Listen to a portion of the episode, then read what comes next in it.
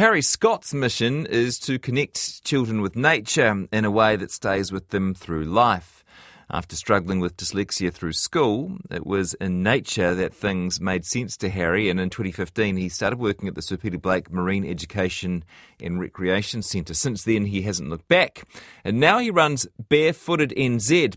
Programs designed to get kids outside and stuck into the mud, learning about everything from lighting fires to weaving flax. And Harry Scott joins us now. Hi, Harry. Kia ora, Jesse. How you going? Good. It's all sounding pretty good. Tell us how Barefooted NZ got started. Um, so it was actually, uh, I guess, uh, uh, one of my silver linings from from lockdowns. Um, so obviously, going into lockdowns and being an outdoor instructor, working in school camps, uh, wasn't you know that didn't create the best environment for us. Mm. Um, so so my sort of vision was right. How do I how do I turn this around and kind of thought, well, school camps won't want to, uh, sorry, schools won't want to go to camps, you know, anytime soon. So maybe they might want someone to bring camp to them. Yeah. And so from there, it was like, how do I develop a, a, a mobile sort of uh, camp that, that I can take into schools and, and offer kids those sorts of same experiences through all of that. So, yeah, it was it was it was pretty cool. It was something where it was like, oh well, you know, if you're going to give it a go, now's the time to give it a go. And if it works, awesome. And if it doesn't, you know, we'll go back to the drawing board. But I mean, I've been very, very lucky um, ever since then, and I've had lots of amazing people um, pick me up and get me to do stuff for them, and lots of awesome schools and Auckland Council and that sort of thing. So I've been very fortunate to be able to now turn this into um, a career. Why is it important to you, Harry? Um, I just think getting kids outdoors, I think I sort of grew up in the real cusp of of video games starting to become a real household presence. Mm. Um, and so for me, I was like a, I was, you know, in, in a family where we, we never had one, you know, until far later on in life. And so I had all of these amazing outdoor experiences and then sort of working in the outdoors and getting to know all these amazing kids, you kind of figure, well, you start to discover that that they don't get that same thing, you know, or, or haven't learnt the same stuff, and maybe there's been a gap in a generation of, of, of parents that have been outside and learning that sort of stuff, so to, they've got nothing to pass on to their tamariki. So it's like, for me, my my real mission is is is one to offer kids these really like authentic experiences which they can very easily recreate with their whānau. You know, if we do it in a school, they can recreate it with whānau on the weekend. Um, or the work that I do with council, that it's a that it's an experience that the child has with their parent. So it's not just me bringing everything and facilitating as much as I can for the time being. It's like how can you know the child and, and, and their parents or, or, or grandma or you know whoever comes along with them have a really authentic experience together is, is is what I'm after and I think that's how also that's where we'll see change can you, is, is yeah. People you, getting back into the environment. Can you talk us through a typical bush day? Oh my goodness. So it, it, it varies quite heavily. Um, so in, in, in schools and in, in primary schools in particular, um, I mean, I normally get, get a class at a time. Um, and then it, it, it, sort of, I try and work together with the teachers. Um, so we can bring their in classroom learning out into nature. So I become part of their week instead of an extra to their week. But right. I mean, lots of times, like these kids, it's just, we just get a little bit wild you know, and it's we get down into the bush and we start with a lot of the time we start with our senses, so our five senses, and because lots of kids can get overwhelmed, and so it's like, okay, let's just go and see all the stuff that that we can smell, you know, and we'll take little soup cans with us, and we'll make bush potions, and we'll do all that sort of thing, and so it's not an overwhelming experience because we're only focusing on one thing at a time, you know, and we're, we're actually doing all of them, but just to focus back on that one sense and then you know I've got some schools that I've been working with since 2020, um, and now all of these kids are just like the most amazing explorers.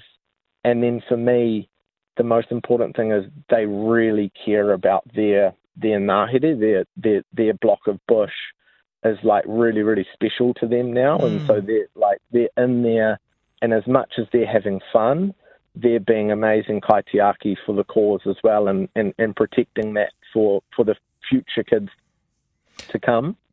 Can one day really make any difference, Harry? Um, one day, I think definitely. Um, I mean, it's it's one day is tricky. Like one day for, for our council programs is, is, is really cool. It's we've got lots of tools that we can give parents to then hopefully do it again. Um, for me, in schools, um, all of my packages that, that we sort of do is I'm in at school one day a week every week.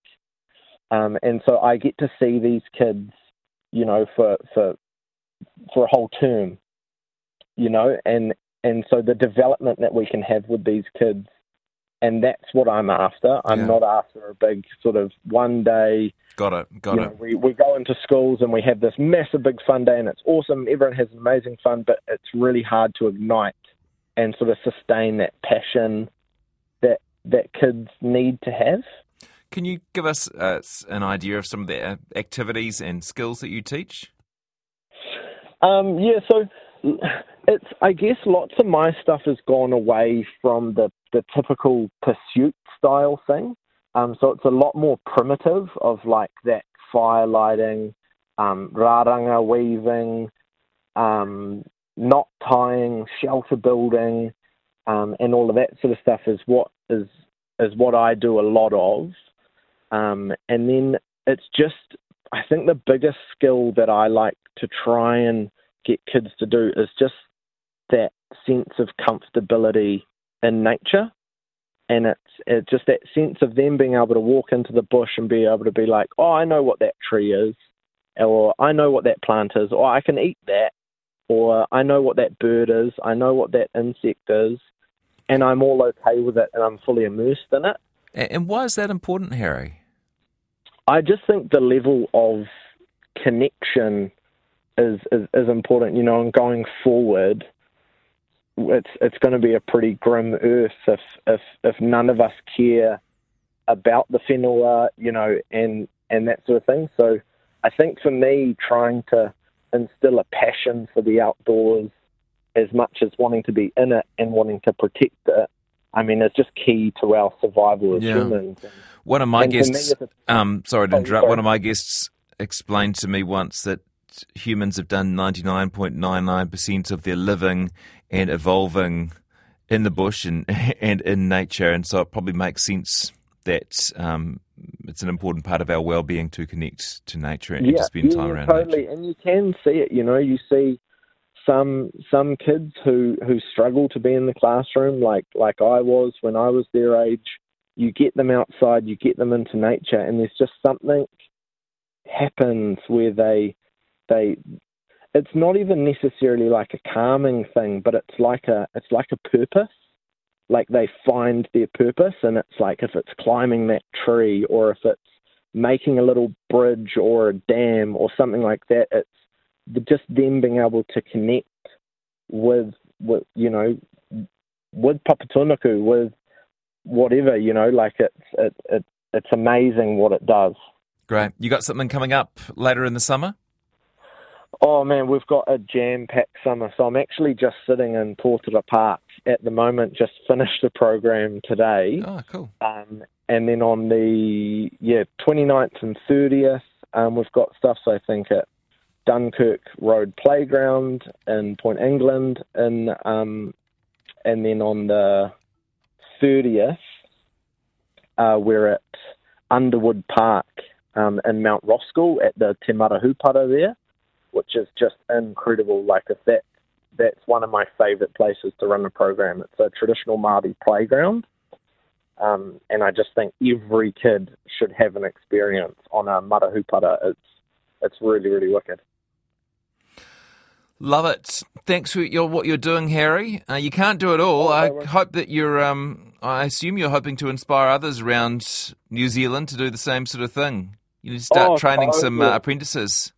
Yeah, yeah. Oh, I'm sure. Look, uh, if if I, I don't think I'd have a shortage of, of, of kids that would be willing to take it up and, and, and, and continue it on, and that's kind of the dream. Eh, is like just yeah, have that continuance into into more people and stuff like that. Yeah. Great. Nice to talk to you. Thanks so much.